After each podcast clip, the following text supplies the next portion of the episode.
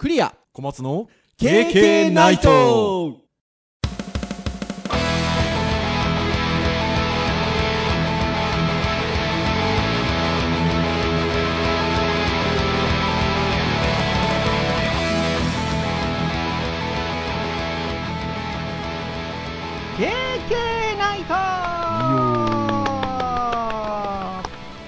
はい、ということで第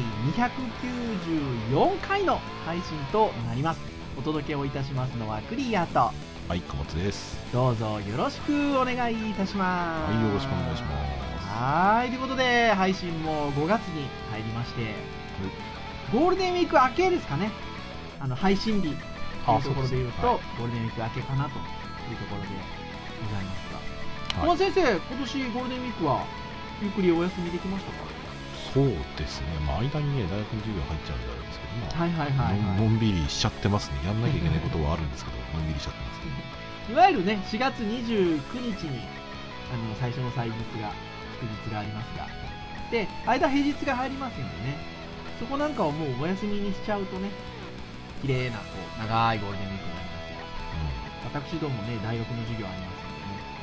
すんでね、そこはまあ途切れちゃいますけど、まあ、5月に入ってからまとまったお休み。まあそんな休みの折にですよ、 SNS なんかを見ておりますとですよ、私の身の回り、エアタグが届いたと羨ましい限りですね。皆さんわかりますか？私どもこの配信前々回ですかね、アップルの新製品の発表のお話をしましたけれども、その中にあったようやくリリースされたエアタグ、あれなんかあれですね、私どもの配信でちょっと間違っちゃったこと言ってたなと思って、なんかね、子供につけとけばわかるかなみたいな話もしたと思うんですけど、できないみたいですね。そうですね、編集でカットしてましたけどね。あ、編集でカットしてましたっけ？実はあら、なんだ、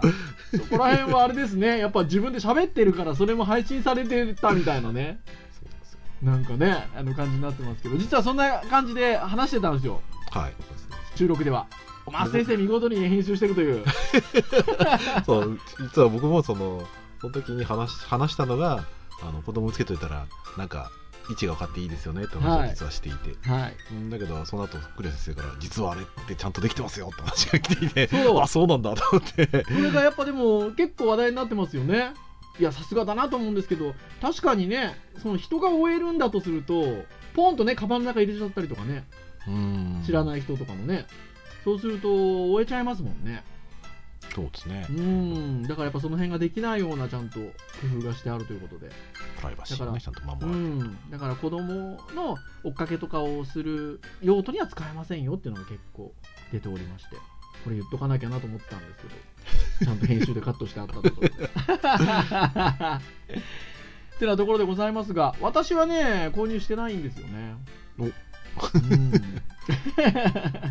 なんかなかなか何につけようかなって感じもあって、なので、まあでもね、周りの皆さんがそうやって買ってるんで、なんかほら、多分出てくるじゃないですか、こんなのに便利とかね、はいはいはい、そういうのが分かってからね、買おうかなと思って思っておりますよ。そう、僕なんかはね、もうどっちかっていうとなんか欲しいなって思うんですけど、なんとなくそう、どっちかとアクセサリー的なところで欲しいなっていうのは大体8割ぐらいで、2割ぐらいなんですよね、機能的なところで欲しいっていうそうで、それにそういったものつけようかなと思ってるものに限って、割とその置く場所を全部ちゃんと決めてるものにつけようかなと思っちゃってるところではあるので、まあまあ、いざっていう時にね、落とす時とかにね、分かるようにするっていう点ではいいので、でもやっぱりアクセサリー的につけたいから、ちゃんとキーホルダーとかにつけたいなみたいな。そうですよね。そうするとほら、究極はエルメスかみたいな話になるもしくはね、カバンとかね、はい、エルメス買ってた方いますよ、周りに。お、マジですか？すごいですよね。すごいですね。いやー、すごいですよ。やっぱ新製品が発表されて、そしてこう実際に発売されると、やっぱまたワクワクが高まりますなという感じでございますよ、はい、そして前回で音声 SNS のことについてお話をしたわけですけれども、はい、なんかそういうことを話したから目につくのか何なのかっていうところではあるんですけど、うん、割と私の周りでツイッターのスペースズ、はいはいはい、ちょっと登録してみましたとか使ってみましたっていうところがこれまたですねこの1週間ぐらいで割と目につきまして、はい、やっぱりねそういった形でだんだんこう使われ始めていくとね、先週の話じゃないですけどまた違ったコミュニケーションの取り方とかね、うん、出てくるのかなっていうふうに思うんでね、やっぱりそういう意味でも楽しいななんて思った次第でございますよ。はいはいってなところでございますが、じゃあ今日はということでございますよ。今日何のテーマでお話をしようかなっていうところなんですが、はい、ちょっと順番がこうあれやこれやちょっと最近になりまして、で今日はまあ割と正規のルートに戻ったのかなっていうところで教育会なんですよね。はい、で何について話そうかなっていうところだったんですけど、まあいろいろ編集会議でお話をした結果、ちょっとここ数週間教育の場で私たちの身の回りに割とあるもの、これについてちょっと話そうかってことになりまして、はい、それが何かと問われたらマインドマップでございますよ。はい、リスナーの皆さん、マインドマップっていうものはご存知でいらっしゃるでしょうかね。これはカテゴリー的には何て言えばいいんですかね、思考術ですかね。そうですね、もともとは多分そういう思考整理するために情報整理法っていうんですかね。ね、なんか樹形図的ななんかイメージがありますけどね。はい、まあマインドマップですので、マインドだね、思考をマップ化するっていうね。ね、いうものになるんですけれども、まあ、古くからあるものでございますが、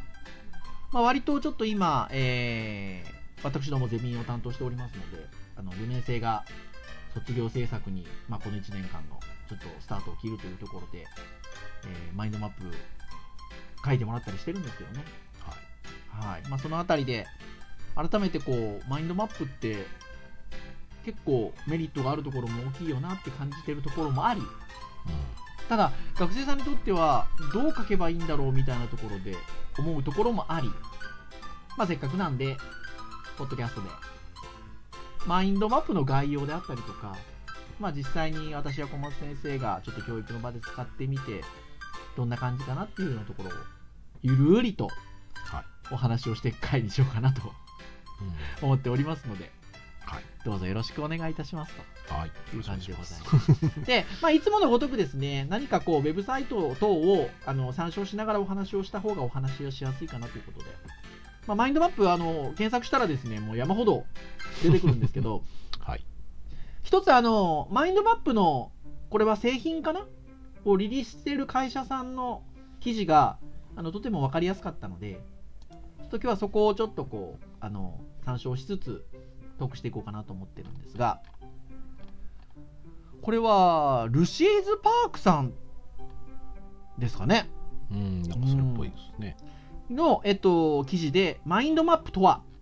書き方から読書術までわかると。マインドマップとはあらゆる情報やアイデアを引き出す創造的な一種のツールで、情報をリストにまとめるのではなく、アイデアを非線形の自由な形式で文書化することができるものですよと。まあ、いろんな場面で使えますよっていうようなことが書かれております。で、メリットがですね、4つほどのキーワードで提示してあるんですけど、はい、ちょっとその4つを最初にポンポンポンって言っちゃうんですが、学習と創造性の向上、記憶保持の改善、複雑な概念やプロジェクトの簡略化、そして柔軟であると。いう4つのキーワードが上がっております。まあどれもね、マインドマップの活用のメリットっていうことなので、どれもメリットとして私ども使ってるかなっていうところなんですけど、特に小松先生、この中でもなんかマインドマップこの部分がいいよねとかっていうのあったりします？そうですね。僕自身は、まあ、ある意味記憶保持の改善と、概念の簡略化がやっぱり関係性がまああるかなところが、いや私もそこが大きいですかね。ね、授業とかでこういろいろと教えていく中で、多分ねメモとかを取るってことを多分すると思うんですよ、うん、でその時にメモの取り方って、はい、まあ、僕の講談会で言うとそのメモ帳とかに書いていくのって結構リニアなんですよね、うん、直線的というか、うん、だから聞いた言葉をどんどん書いていく。で僕らが授業の中で教えてる中で、うん、4つの原則を教えたりするじゃないですか、うん、デザインの、はい、でデザインの4つの原則の1つに近接ってありますよね、はい、そのいわゆる関連性のあるものは近いところにあるっていうと、うん、でそうすると実はノート取っていくと関連性の近いものっていうのは本当に近いものしかないので、うん、離れたものの関連性って実はすごく分かりにくいんですよ、うん、はい、でマインドマップとかってそういう意味だとそういうノートとかを取るっていう概念からするとめちゃめちゃ外れていて、はい、遠くにあっても線さえつないでれば実は関連性があるようにちゃんと作れるので、うん、はい、そういう言ってしまえばそのデザインの4つの原則の近接を無視して情報をちゃんと頭で関連付けられるっていう、まあ、そういう僕はちょっとメリットがすごくあるなと思ってて、いや本当ですよね。そして単純に文字のそれこそ羅列でリスト化するんではなくて、まあ、例えば今ね小松先生おっしゃっていただいた線でつなぐっていうことをするとやっぱり視覚的にねつながりやすくなってくるんですよね。そこがちょうどこの記憶保持の改善というところの文章でやっぱり書かれてますよね。人間の脳は単語の羅列よりも視覚的なイメージに対してはるかに優れた反応を返すと、うん、いうことですよね。中心となるトピックにまつわるテーマや概念をつなげられるようになるとマインドマップでねシュッシュッと。そう僕学生とかによく喋ってるのはこの関連性で言うと人間の頭の中ってものすごいいろんな実は情報がたくさんあって、うん、ただ頭の中って僕のイメージの中ってすごい立体的で、うん、単語と単語をつなげることが非常に難しいっていう言い方をしてるんですよ、はい、1個2個はいいんですけど、うん、それが複雑に絡み合って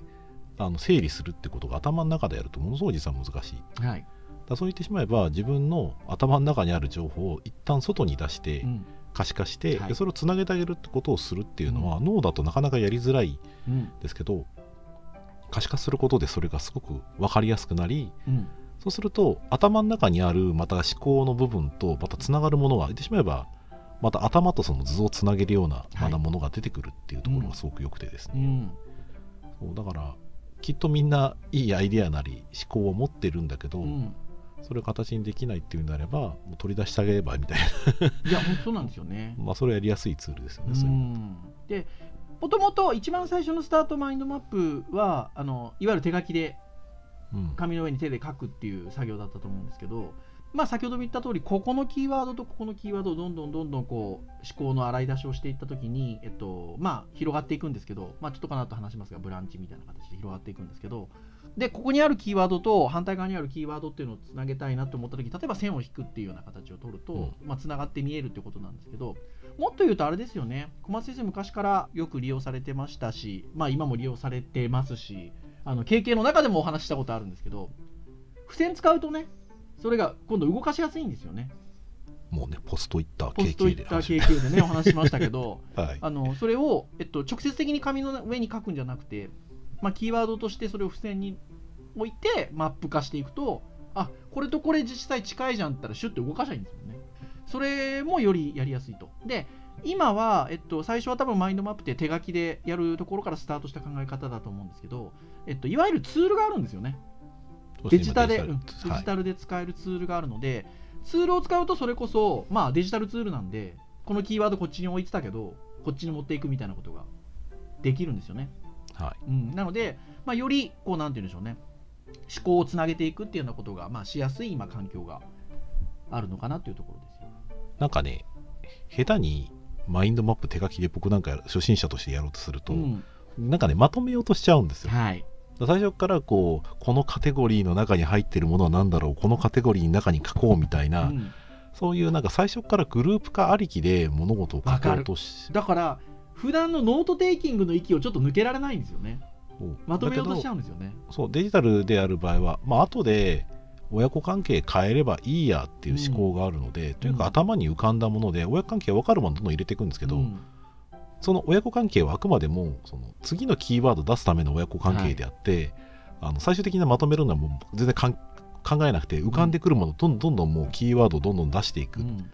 で出てったら実はこれってこういうグループだったなって言ってえいえいえいってこう移動してまとめ直すっていうのは付箋の使い方に非常に近くて、ね、そうだからアナログでやる場合はやっぱ付箋の方がいいかなと思うんですよね、うん、あの特に慣れてない時は慣れちゃえば ね直接書いてもいいと思うんですけど、うん、っていうところですよね、はい、うん、まさになんで、まあ、記憶保持の改善、まあ、複雑な概念やプロジェクトの簡略化、はい、うん、このあたりは非常にあのマインドマップの大きな特徴かなというところではありますよね、はい、うん、なんかね体験的なところでいうと昔結構自己紹介をみんなじゃあ自分のことを付箋に書いてってことで、うん、やってましたね、いろんなこと分かるよって、はい、でその時によくあったのがみんなその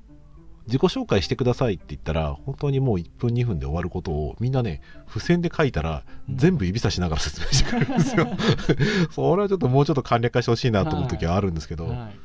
今ある情報に対して説明をするだったりとか、うん、何を今話してるかっていうのは非常にこう分かりやすいというか、うん、本人も喋りやすいっていうところもあるし相手もそれについて聞いたりとか、うん、聞けたりするっていうところで、まあ、本当にそういう意味だとその人の情報を可視化してね、うん、そういう意味だとそのディスカッションとかに非常に使えるなっていうところはありますね。いや本当そうですよねというところだと思います。はい、でちょっとマインドマップのことをもう少しいわゆる作りのことをちょっと具体的にちょっとお話をしていこうかなと思うんですが、はい、まあ、マインドマップの要素と呼ばれるものが挙げられておりまして、マインドマップはどれもそれぞれに異なりますが一般的には以下の要素を含める必要がありますということで、まず、メインのアイデアが必要であると、まあ、何かについて思考をするわけですから、まあ、中心に添えるものがまず必要であると。でこれをページの中央に置く、もしくはどっちか右か左側の片側に置く、もしくはページの上の方に配置をすると、メインのアイデアですね。そしてそこにいくつかのメインテーマ、ブランチと呼ばれる分岐をね加えていきます。この発想に対してこれとこれとこれっていう分岐です。第1レベル関連と呼ばれて最大7つ程度にとどめましょうということが書いてありますね。あまり数を多くしないようにしましょうと、最初の、うん、そのブランチですね、はい、でその分けたものに対してさらに思考を広げていく、サブブランチですね。小さなアイデア、まあ、より具体性の高いアイデアっていうものに分けていくと。でどんどんこう枝葉を広げていくような感じですね。そしてそこに情報を、まあ、切っていくんですけど、これね小松先生も授業で学生に常に言ってるんですけど、キーワードでつないでいくと、完全な文章ではなくキーワードを使用しますっていうふうに書いてある。これもう小松先生しょっちゅう言ってますねまあ伝わってないかもしれないですね、はい、キーワードで出しなさいと、文章にすると広がりにくくなると。これ本当そうですよね。そうなんかね、イメージ的には自己紹介の時とかによく言ってたんですけど、はい、例えばどうしても書きたくなるんですよ。例えば、自分のことをじゃあ書いてくださいって言った時に、うん、カレーが好きとかね、お寿司が好きとか、うん、はい、チーズが嫌いとかね、はい、でそういう時にぐっと我慢して嫌いと好き抜きなさいって話するんですよ、はいはい、そうすると食べ物としてチーズと、ね、お寿司とカレーみたいなものが並ぶんだけど、はい、それを結局じゃあグループ分けする時にそれに意味をつけるって話をするんですね、はい、だからそういう意味だとチーズとカレーとまあ、そういうの分かれるわけです、はい、分かれた時点でそこでもう分類化できてるので、はい、だってしまうそういうことがちゃんとできてれば単語でできるんですよ、はい、ただ単語でやるのって最初はすごい難しくてですね、でただそれができるようになってくると単語と単語のつながり方が、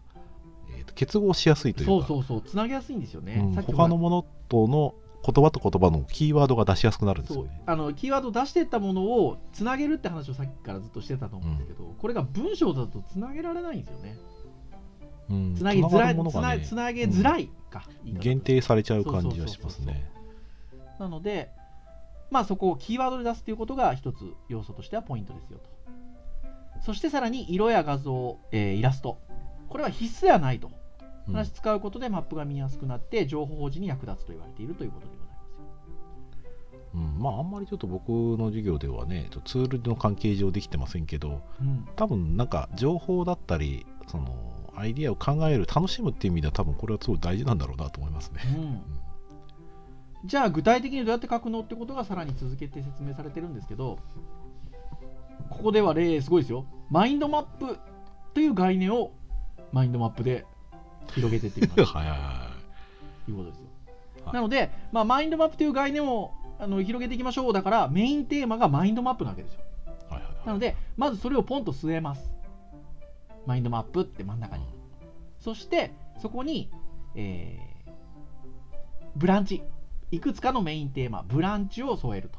あまり数を大きくせずに最大7つ程度。じゃあここではどうしてるかっていうと3つ挙げてますね。マインドマップのメリット、アイデア整理、利用法みたいなテーマで枝分かれをさせてます。真ん中からこう3方向に、うん、でさらにそのブランチに対してサブブランチをつけるわけですよ。例えばマインドマップのメリットということで言うと、もう先ほどからお話をしてますが、見える化ができると。チームともコラボできるっていうのも上がってますね。素早く作成できるってことも上がってます。情報整理が簡単であると。学習の音としても使えるよみたいなことが出てきてるわけですよ。でこういうふうに枝分かれしていきます。じゃあ情報整理が簡単ってっていうことに対してまたどんどん枝分かれしてさせていくわけですよ。チームともコラボできるっていうことっていうことをどんどん枝分かれさせていくんですよ。でここで言うとこれちょっと甘いですよね。文章にしてるもんまあそうですねもうちょっとキーワードにしたいところですよね。まあそうですね、うん、作り方は割と自由っちゃ自由なんでいいはいいんですけどね、うん、ここからなんかさらに分岐させようだったりとかグループを作ろうと思うと、うん、まあ多分変わった枝があるなっていう、同じような枝太い幹にはできないなって感じはしますかね、うん、でもねもうそれぐらいでまだそれくらいで今もう終わってるんですけど、ここの例はね、これ例えばですよ、そのマインドマップのメリットっていうところで学習ノートとして使えるって枝分かれをさせてるんですけど、うん、これそうするともう今度マインドマップ利用法っていうところに多分つながってきそうなんですよね。そうですね、そうみたいなことなんですよね。そうですね、まあ、複数親を持つっていうところはねちょっとどうするかってところはありますけど、うん、まあ、どっちでもいけますね。そうなんですよ。だからねその辺がどんどん広がっていくっていう。だからこれまあ本当にもうキーワードでどんどん出していくのがやっぱコツですよね。そうですね、うんうん、まあ、他の使い方はないのかで、今の話で言えば学習ノートとして使える。じゃあ学習ノートで使うってどういうふうに使うのって具体的なさらに落とし込みだったりとか、うん、学習ノートとして使えるんだけど他にもあるんじゃないのとか、うん、ま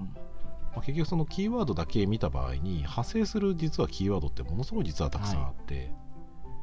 はい、それをさらになんだろうな、具体的にしていったり、もしくはさらに他のキーワードとくっつけたりとか、はい、まあ、いろんなことを可視化をどんどん進めていけて、で自分でも思っていなかったキーワードは結構出せたりするので、あとは人に説明するときに実は出てきた僕は分量を見るんですよ、はい、本当にこう特に複数のグループでやるようなマークなんかだと、うん、同じキーワードが出てもいいから出せって言うんですよね、うん、はい、人が書いてるから自分は書かないはなしにしてくれっていう、うん、結局それが多く出るってことはそれだけみんなが把握してたり理解してる、うん、もしくは認知してる言葉だっていう風になるんで、うん、やはりいわゆる情報量がそのままウェイトとして占められたりもするので、はいはい、これも何気なく無意識にもしやったことないことだったらやってみてください。無意識にやっていくと自然と実は出てくる言葉の傾向って見えるんですよね。見えるんですよね。そうそうそう。例えば僕なんかその自己紹介なんかでやらした時に面白かったのは、やっぱり好きなものはたくさん出るんだけど嫌いなものはあんまり出てこないとか、はい、逆に言うとその人に見られたくないとか、その人が実は発信したいもの発信したくないものが見えたりとか、はい、いうのが割とこう見えたりとか、でそれがやっぱりこう量となってくると、あ、この人はこういうことは多く発想できるけど、うん、こういったところは多くできないよね、できない、もしくは出したくないっていうのが分析ができたりするので、はい、まあ、非常にこう量だったりとかを測る上でもこうどんどん枝分かれして情報を出していくっていうツールとしては非常に楽しいですよね。いや本当楽しいですよね。そして、ビジュアルやイラストを追加するとさらに効果的であるよっていうのが、やっぱりそこがね、いわゆるマインドマップということで視覚化するっていう作業なので、うん、文字だけではなくて、そこに、まあ、色の要素であったりとか画像、イラストの要素っていうのを入れていくとよりいいですよっていう形になってくるわけですよね。でもちろん手書きであればそれ手書けますし、最近のね、いわゆるこうマインドマップツールみたいなものでいうと、画像が挿入できたりっていうものも、有料版無料版みたいな話で有料版だけできますよとかね、あったりいろいろしたりしますけど、そうですね、出てくるって感じですよね。最終的ななんかこうまとめる上では非常にこう色付けとかはいいなと思うんですけど、僕個人的には色付けほとんどしなくてですね、基本的にはほぼもう単色のマインドマップを作っていく。それ結局なんか、コントラストつけちゃうとそこばっかりなんか目いっちゃうので、そこばっかりで情報が増えちゃうのをなんか自分なりには避けたいというか、フラットに見たいんですよね、ものをね。さっきの量を測るみたいな時には色は分かりやすいは分かりやすいんですけど、あ、そうですね、分類してみたらいいですね。色分けするとつなげにくい感じはしますよね、こっちのやつとこっちのやつっていうのなんかね、もう無視的にね、青色高い色くっつけないみたいな感じがあるんでね。そうそうそう、だからそこら辺はね、どうなんか広げていきたいのか、そのまとめていきたいのかっていうところでも変わってくるんだと思うんですけど、人にねプレゼンテーションする意味では分けた方が圧倒的に分かりやすいです。そうそうそうそう、目を聞きたいものはこれだって分かるんで。そうそうそう、だから学生さんに言いたいのは、そういうマインドマップの特性を知っとくのよってことですよ。自分が何をしたいかによってこう抜き差しするよってね、ことですよ、はい。でそんなマインドマップなんですけど、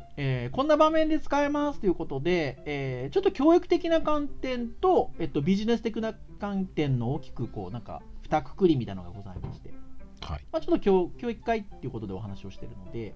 教育のところをちょっと取り上げますと、学習にも活用できるマインドマップということで、指導や学習の対象にかかわらず情報を視覚的に示すことで重要なコンセプトを簡素化し、創造的な学習アプローチが実現できると。教員と学生や生徒の両方がマインドマップを活用することで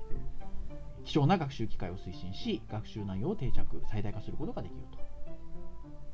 じゃあ何に使えるの？ブレインストーミングで使えますよと。理解度のテストにも役立ちますよと。なるほど。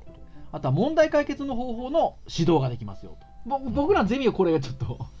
要素が強いかもしれないですが、はい、そして、生徒や学生向けのマインドマップの技術としてはノートのまとめ、概要の作成みたいなことで使えますよということですよね、まさにというところではありますね。僕多分マインドマップのツールを、はい、多分まともに見たのって、普天大学の研修で、羽根先生のなんかアクティブラーニングのなんか、研修の時に、そのアシスタントの方がね、先生がしゃべる単語をひたすらこうキーワード書いていって、それをマインドマップでつなげていって、でもだいぶ前ですよね。だいぶ前です、10年以上前ですよね。そうですね。あれが僕は結構衝撃というか、今話してる内容だったりとかスッと入ってくるものがあったので、その時は多分初めてですね。それから使うのだいぶ後になりますけどね。そうですね。だからそういうのと、そういうまとめ、ノートのまとめだけど、先生がこう伝える手段としても、学生もまとめる上ではきっと、なんだろうな、ノートっていうところでいうとリニアにこう書くんじゃなくて、本当に幅広くこう、広げていって書けるっていう意味でいいと思うんですけどね。いや本当そうですよね。でね、今日実はこの収録をしている日の午前中にちょっとゼミ生と3人でなんですかね、方向性のすり合わせと言いましょうか、なんですかそうですね、っていう機会をちょっとオンラインミーティングでやってたんですけど、まさに問題解決の方法の指導みたいなところなのか何なのか、ちょっとねお互いのこう意識の違いみたいなことをすり合わせようという時にマインドマップ見ながら話したんですよね。ああそうですね、実際授業で作らせたやつがありますけどね、でここについてはどうなのっていうことをそこでここに書いてあるこうとかここの点についてはどうってやっぱ話をするとやっぱやりやすいですよね。そうですね、僕らがいくらその、これに関して分かんないんだけどどういう意味とか、ちょっと伝え方として足りないんだけどこれ増やしてくれないって言ってもやっぱりなかなか向こうは伝えてるつもり、こっちは伝わらない、コピーが取れなくて、で実際にはマインドマップ見ながら、どこの部分に関して、一つずつすり合わせたらちょっと誤解があったりとかね、そういったことが非常に分かりやすかったですね。そうだから思考の整理にも使えるし、コミュニケーションする上で論点のズレなくすっていう意味では非常にねいいと思いますね。そこ大きいですよね。これね、今ちょっと本当にオンラインでちょっと授業が進むことがこういう世の中の状況なので多いので、まあ、ツール自体もマインドマップのツールを使って授業することが多くて、私どもはマインドマイスターっていうツール使ってますね。そうですね。小松先生有料で。そう、いよいよ有料にしました。まあ学生の皆さんとかはね、まあ、そんなに使い込まないようであれば無料でやれたりとかするので、うん、しばらくね無料で使ってましたけど、ね、大体であれなんですよね、私たちのゼミだとどこかしらでこのマインドマップの授業をやるので、授業の中で、 そうですね、うん、でその時にやっぱり最近はマインドマイスター使うので、はいね、何年か前のゼミ生は卒業制作自体がそのマインドマップになったマインドマップが卒業制作の軸になった卒業生もいますもんね。あ、まあ成果物として、成果物としてね、マインドマップ自身がね、うん、すんげーでかいマインドマップ作ってましたね、うん、でも本当はあれなんですよね、これ編集会議の時に小松先生もおっしゃってたんですけど、なんとなくこのマインドマップを作るのに慣れるとか、うん、みたいなことで言うと本当は付箋を使ったアナログの方がちょっと体験としてはいいですよね。なんていうのかな、とっつきやすいというのかなんていうのか、集中の仕方がちょっとやっぱり違う感じはしますね、うん、紙に書いてっていう、まあ、紙自身別に僕ものすごい辛抱してるわけじゃないですけど、うん、紙に書くこと自体で、まあ、インプットはしやすいよなっていうのは軽々ものの、うん、まあ、使い勝手としてはどっちでもいいんですけど、うん、ただじゃあ今からキーワードたくさん出してって言った場合に、うん、やっぱりねツールを目の前にしちゃうと、うん、なんかねツールを使うことになんか意識がいっちゃうというか、そうなんですよね、うん、書くっていうのはもうだいぶ前から皆さんやってるから、なんだろう、うん、原体験的にずっとやってきてることなので、うん、書くことに集中ができるというか、うん、思考して書くっていう、うん、まあ、ただ昨今になると僕の場合なんかだと書くスピードと入力するスピードというと入力スピードするのが早いので考えて書いてる最中に次のキーワード忘れちゃうんですよね。そういう意味だとやっぱり早い方がいいなってのあるんだけど、うん、やっぱり頭にどっちが残るかなって言ったらやっぱ手書きの方が僕は残るんですよ、うん、僕の体験的なところで言うと、うんね、科学的にどうなんだって話はありますけど、うん、で実際にやっぱり手でやっぱりこのグループを分けるっていうのも一つそのなんだろうな、手と頭を一緒に使うこと自身がやっぱツール使うのと若干ちょっとねインプットが違うんですよね。なんでそういう意味だと両方とも僕はいいと思うんですよ、うん、両方いいと思います。なんだけどやっぱり1回ぐらいその付箋を使った情報整理っていうのをやってみると、まあ、よりそのなんかデジタルで使うツールの方にもいい影響がある気がしていて、いや本当そうなんですよね。やっぱりね、まあ、いろんな場面でやっぱ最近思うんですけど、ミックスしたいんですよやっぱアナログとデジタルを、はい、うん、でやっぱり今はね、まあ、しょうがないんですよ、社会的な状況でしょうがないんですけど、やっぱり今ちょっとオンラインに寄りすぎちゃってるんでね、分け隔てなく使えるような環境になってくるとまただいぶ変わってくるかななんてちょっと思ったりしてますよ私なんかは。まあなんかね、オキュラスクエストかなんかでみんなでこうあ、ね、3D 空間で一緒にやろうぜとかできたら楽しいんですけどね。いや本当にそう思いますってなところでございます。マインドマップね、まあどうなんでしょう、先ほども言った通り私や小松先生はね十数年前からまあ見聞きしてて使い始めて、まあ、アナログであれデジタルであれっていう感じなので、まあ割と身近にあったものではあるんですけど、まあ、リスナーの皆さんも同じようなことかもしれないし、うん、言葉は聞いたことあったけどなんかどんなものなのかななんていうことで思ってた方もいらっしゃるかもしれません。うん、そうですね、多分マインドマップは知ってるしアナログで書いたことあるけどデジタルツール使ってない人とかね、まあもともとね使ってますよっていう人もおそらくいると思いますし、うん、全く知らない人も多分いると思うんで、うん、いるんじゃないかなってね、うん、思うんでね、ぜひぜひちょっとこう気になった方はちょっといろんなものを見聞きしてみていただけると、マインドマップみたいなキーワードで検索していただいて見ていただくとちょっと面白いんじゃなかろうかなっていう、まあ、こういうのはね、だんだん視覚化の部分に非常にこう寄ってくるとグラレコみたいな話にだんだんなってきたりとかね、うん、していくんだと思うんですよね、うんうん、ぜひぜひマインドマップ皆さんちょっといろいろ見てみてくださいなというところで今日の締めといたしましょうかね、はいはい、KK ナイトは毎週木曜日に配信をいたしております。公式サイトアクセスをしていただきますと、プレイヤーがサイト上にございますので、直接聞いていただくことができます。ただし、ね、Apple Podcast 等々の購読登録サービスで登録をしていただきますと、配信されるや否や、ご使用の端末にダウンロードされますので、お好きなタイミングで聞いていただけるということでございます。今日が294回目ということで、いよいよカウントダウンで300回も近づいてまいっておりますが、いろんなテーマでお話をしておりますので、何か興味があるものがあればですね、ながら聞きでも結構ですので聞いていただけますと、KKとっても喜びますということで、それだけが私ども得られるものでございます。あ、それだけがって言っちゃうとあれですけど金銭的な得られるもの何にもありませんから、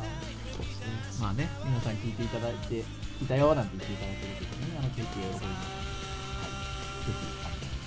ぜひ楽しんで聞いていただければなということでございます。はい、では以上といたしましょう。お届けをいたしましたのはクリアと、はい、お待ちでした。それでは次回295回の配信でお会いいたしましょう。皆さんさよなら。さよなら。マインドマップ書くぞ。